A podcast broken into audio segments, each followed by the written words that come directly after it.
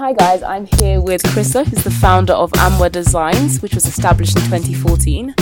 Amwa Designs goes beyond design for its own sake, uh, creates handmade textiles and print designs for the home.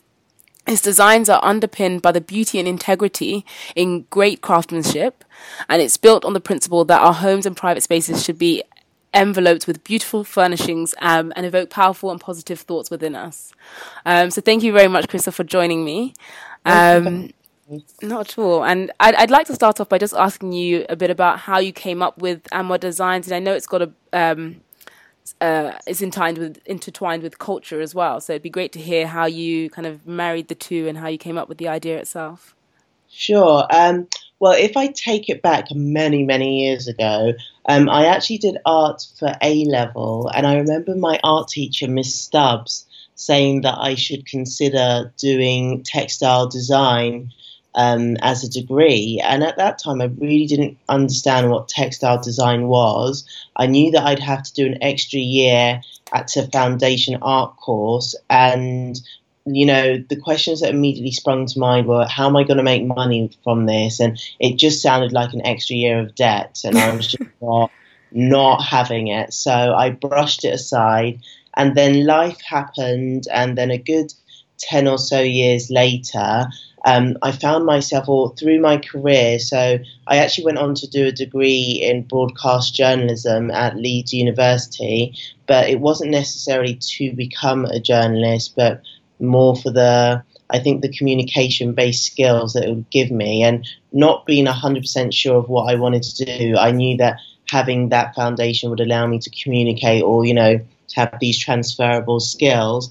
Um, so I did work within a journalism space for a while, and that evolved into business development, and I was working in really creative spaces. So for a time I worked at the Barbican, Europe's largest multi-art centre.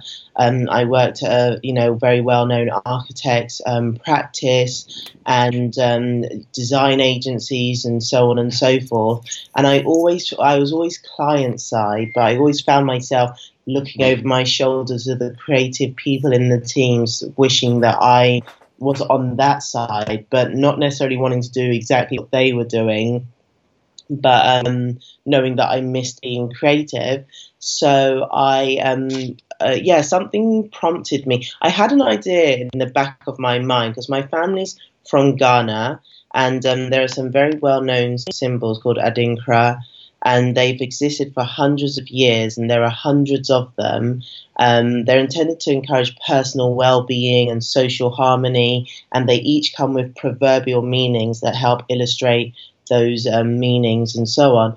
But um, I knew I wanted to do something with that, but had it, because it'd been so long since I'd done anything creative, I thought, let me look into doing a short course um, or something. And I, you know, I, I think it was a Saturday night, and I was looking on the Central Saint Martin's website for their short courses, and I saw that there was a short course going to start on the Tuesday with, um, it was called Drawing and Painting for Textile Design.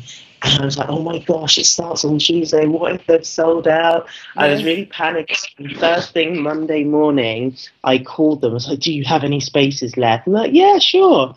And literally, that was the beginning um, of it all. Um, so course director was Dominique Lolive, who's since become a very good friend, and it was a five-week course, I believe. And I remember for five weeks I was obsessed. Like, I was coming home and trying things out and doing things, and I'd I'd go into the class the next week having done what um, Dominique was planning on teaching that week. Or I remember now she says to me, I used to find you so annoying because you wouldn't stop asking questions, but I was obsessed. And also, I must say, um, when I did the course, there were a number of other people doing the course, and everyone has different reasons for why they're doing these sorts of things. But um, some women, one woman worked for Ted Baker, um, a well-known um, clothing brand. Um, what, another woman was an illustrator. They all seemed to be working in industry or appeared to have a lot more experience than I did. So I felt a bit of an underdog, and maybe a part of me was like working doubly hard just to try and catch up. Like, I would look at their work in class and be like, oh gosh, look, she's so good, or yeah. he's so good. And um, so when I finished that course, um, I said to Dominique, okay, what should I do next? And she said, looking at your style, I think you should do um, an introduction to screen printing. And um, so then I signed up for another course that was at London College of Communication. Again, became obsessed there as well. And um, I remember one week we had like a cover tutor who'd been screen printing for like twenty something years. And he showed us his print works and they were stunning. Some of them looked photographic. That's how good they are. And if you know anything about screen printing, that's a real skill, yeah, to be able to emulate that. Do you mind and, describing um, what, what screen printing is? I'm not too familiar. Yeah, of course. Okay, so screen printing is the art form of transferring images um, manually from an image that has been projected on or has been created. Traditionally, it was called silk screen printing because the screen was made from silk, but now it's made out of nylon. Okay. But um, without getting too technical, basically you create an image onto a screen and it allows you to very precisely apply color and repeats. So if you just think about the clothes we wear and the patterns that appear on the fabrics of the clothes, mm-hmm. if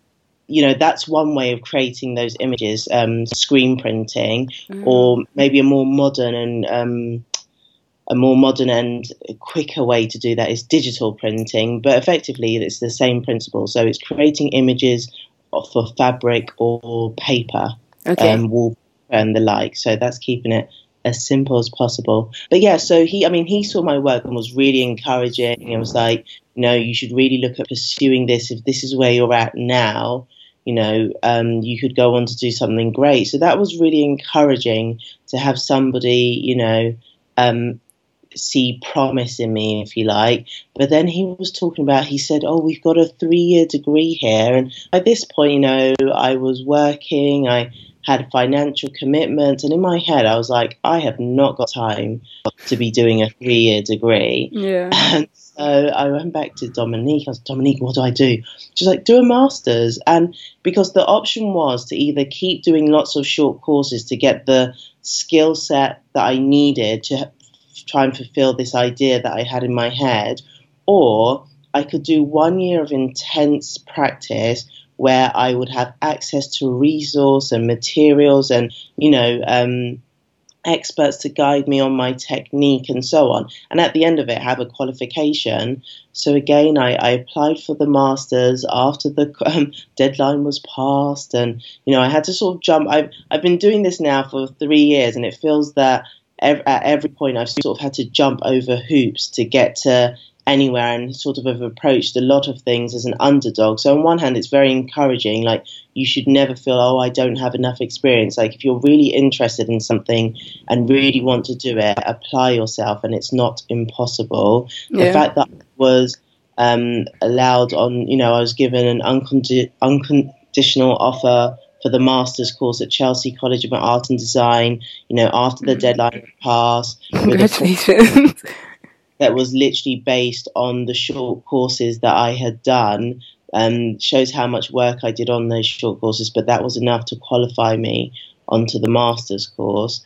Um, and it was the best year of my life. Like, I learned so much about myself. I pushed myself beyond belief. Um, I was on a course with the most amazing cohort of students, people that had either done textile design as their B A or had worked in industry, and I learned so much from them, and they were the kindest group to ever work with. You would ask for, you know, a pair of scissors and you'd have ten scissors offered to you, like, and we've all stayed in touch, and it's been really nice to see how everybody's design journey is evolving.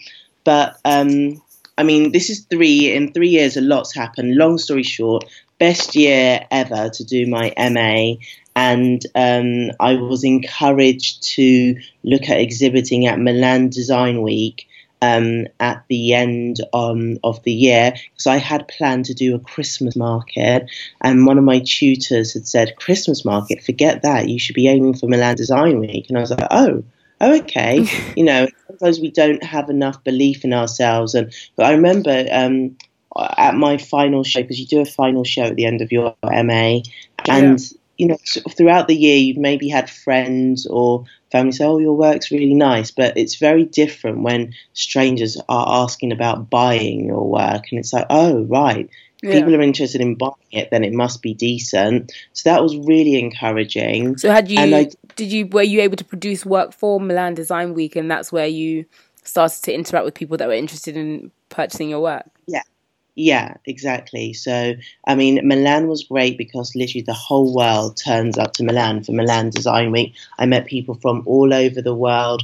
Um, there was a lot of press interest in my work because of this narrative as well. Everything about Amwa Designs is inspired by the values of Adinkra, um, especially with the sense of combining beautiful design with meaningful design for our personal living spaces and lending itself to clothing as and where um, opportunities arise to do so. Yeah. So yeah, it was a great experience. It teaches you a lot about yourself. It forces you, you know, a lot of endurance. It's it's not a cheap thing to do either. So it's been very expensive, and it's been about how, you know, I remember once reading this Richard Branson quote that said, when great opportunities present themselves, say yes and figure out the how afterwards. And there's been a lot of that done in the past three years because, you know, some really great opportunities have been offered to me. And initially looking at it, you might say, oh, I don't have enough money to do that. It's going to cost X, Y, and Z to make that happen, or it's a short lead time. But then you have to think about, you know, what's the greater benefit in, if you are able to pull this off, well, how will you benefit from it? How yeah. will it help your business and idea? So I've really pushed myself and encouraged myself in those ways. Um, I, it seems to be paying off. Okay. So just, just to find out, so you've been working on this business for, for three years. How did you go about um, finding even the, the materials and the things that would allow it to be, to take your designs and actually put it in the homeware that you wanted to create? Well, I mean, a lot of knowledge comes from doing the M A, but then okay. Okay. you never, there are certain things that, I remember going to a talk with the fashion designer Mary Katranzu, and she said, you know, if she knew at the beginning what she knew then, she's not saying that she, she would have probably thought a bit more about going ahead and launching her own fashion label. And when she said that, I completely resonated. Like, nobody can prepare you or teach you for the challenges that you are going that are going to be thrown your way, or the obstacles that you're going to be forced to overcome. And there are many instances where it feels like you, you know, it's either sink or swim, and we don't sink, so we swim harder. So it comes back to building a really strong network, um, sharing ideas. I think that's really important. Don't be afraid to share your ideas. I remember when I was much younger, there was this whole idea, if you said it to anyone, what if it didn't happen and then you look stupid, or, you know, what if they copy our idea? Yeah. Nobody can copy you. You are you. People might try and put their own spin on it, but, you know, integrity always shines through. So whatever with whatever you're doing, if it's coming from a place of integrity, it will always shine through. And it's by sharing ideas, sharing problems, that sometimes people come up with solutions that you can't see yeah. at that time. So that's where the knowledge comes from, and people pointing you in the right direction, or introducing you to people and saying, I'll speak to this person, they can help you, and so on. So have you have you got a team that you also work with, from speaking to people, or just advisors that you can sort of um, ask for help? Well, um, so over the summer in particular, I always get interest from students, design students who wish to do internships. So um, I I have a number of interns that work with me on rotation, um, as and when... Um, Uh, I sort of, how's the best way to describe it? Um, I work with, um, oh, how do I describe it? Sorry. I work with people. So, for example, with the fabrics that we produce, when they're being produced on a bigger scale, I work with a factory that will then print um, the fabric. You know, we work together, and I go there, I I'm with them, we're printing the fabrics and the wallpaper, and then um I work with for my branding and so on. There's a brilliant design agency called Planning Unit, and we do all my like logo and branded materials together and so on. So there aren't any in-house employees, so to speak, but also know when, know where your talents are and know when you need to draw in external expertise. So that's yeah. what I do. Okay, so so some of the th- some of the um, aspects of your business you keep in-house, and other things you can sort of outsource. Yeah, outsource. Of, yeah. Yeah, that's it.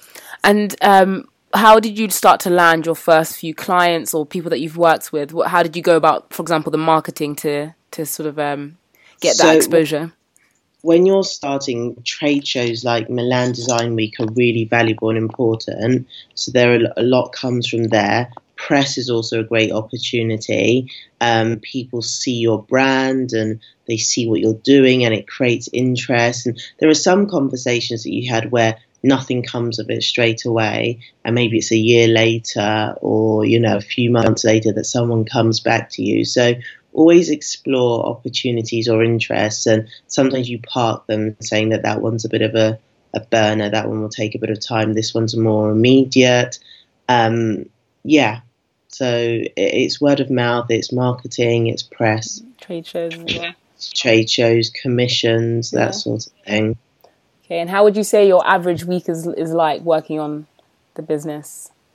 Um, no two days are ever the same. I can have a rough plan for the week, and then I'll get an email. For example, um, I had a meeting last Monday with an interior designer, and for our meeting we were speaking, should I, oh, actually, we're having a photo shoot on Wednesday, and we'd love to, you know, use some of your cushions and blah, blah, blah. So then that, you know, that was never the plan on Monday, that on Wednesday there's going to be a photo shoot, but then you rearrange things and you facilitate it so that it can happen. So you have to be quite flexible.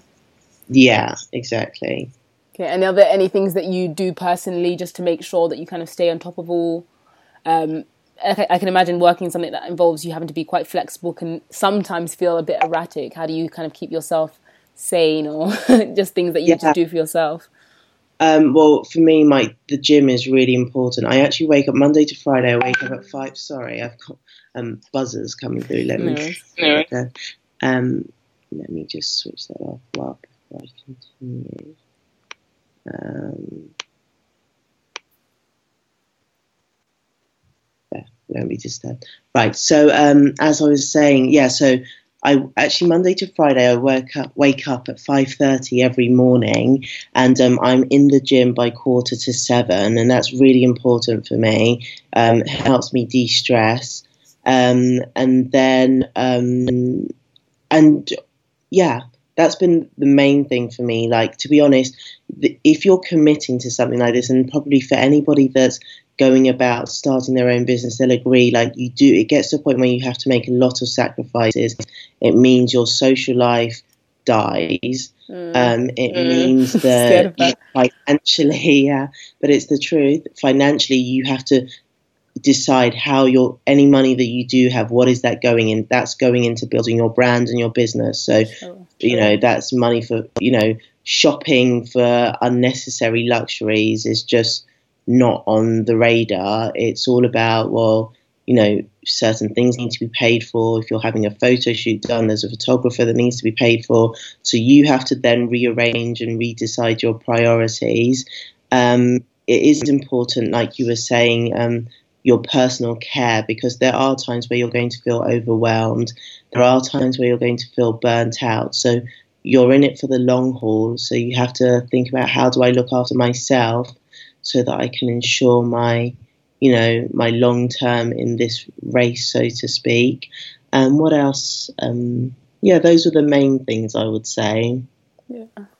Um, okay, just just looking at how you, or the your working history, and um, before you started Amwa Designs, did you have yeah. businesses as a young child that kind of have you've learnt from, or how did you go from not having a business to learning how to operate a business?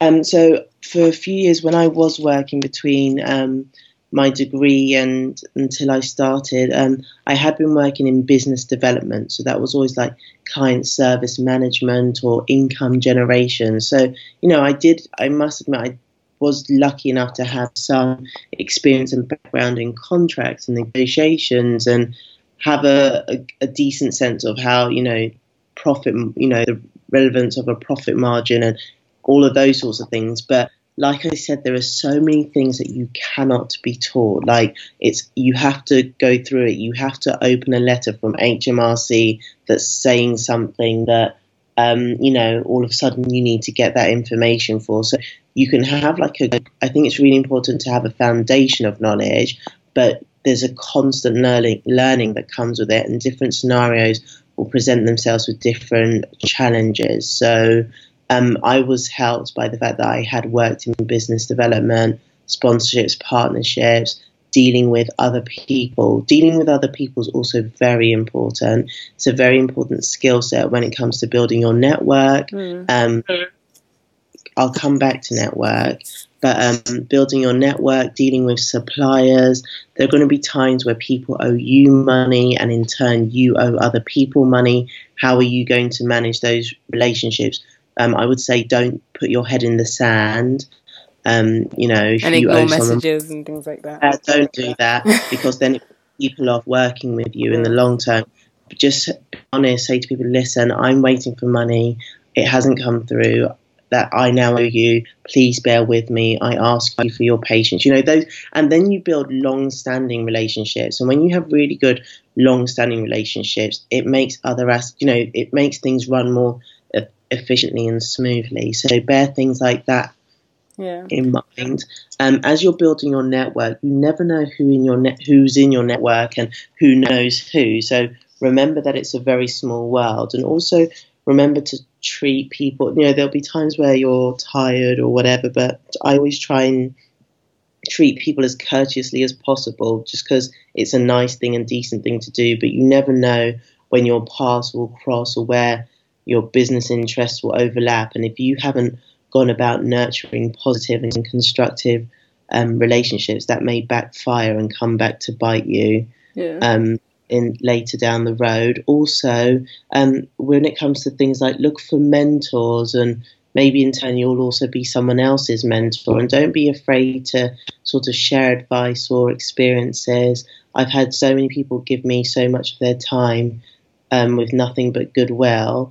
Um, also, don't just wait till you need something from someone before you contact them.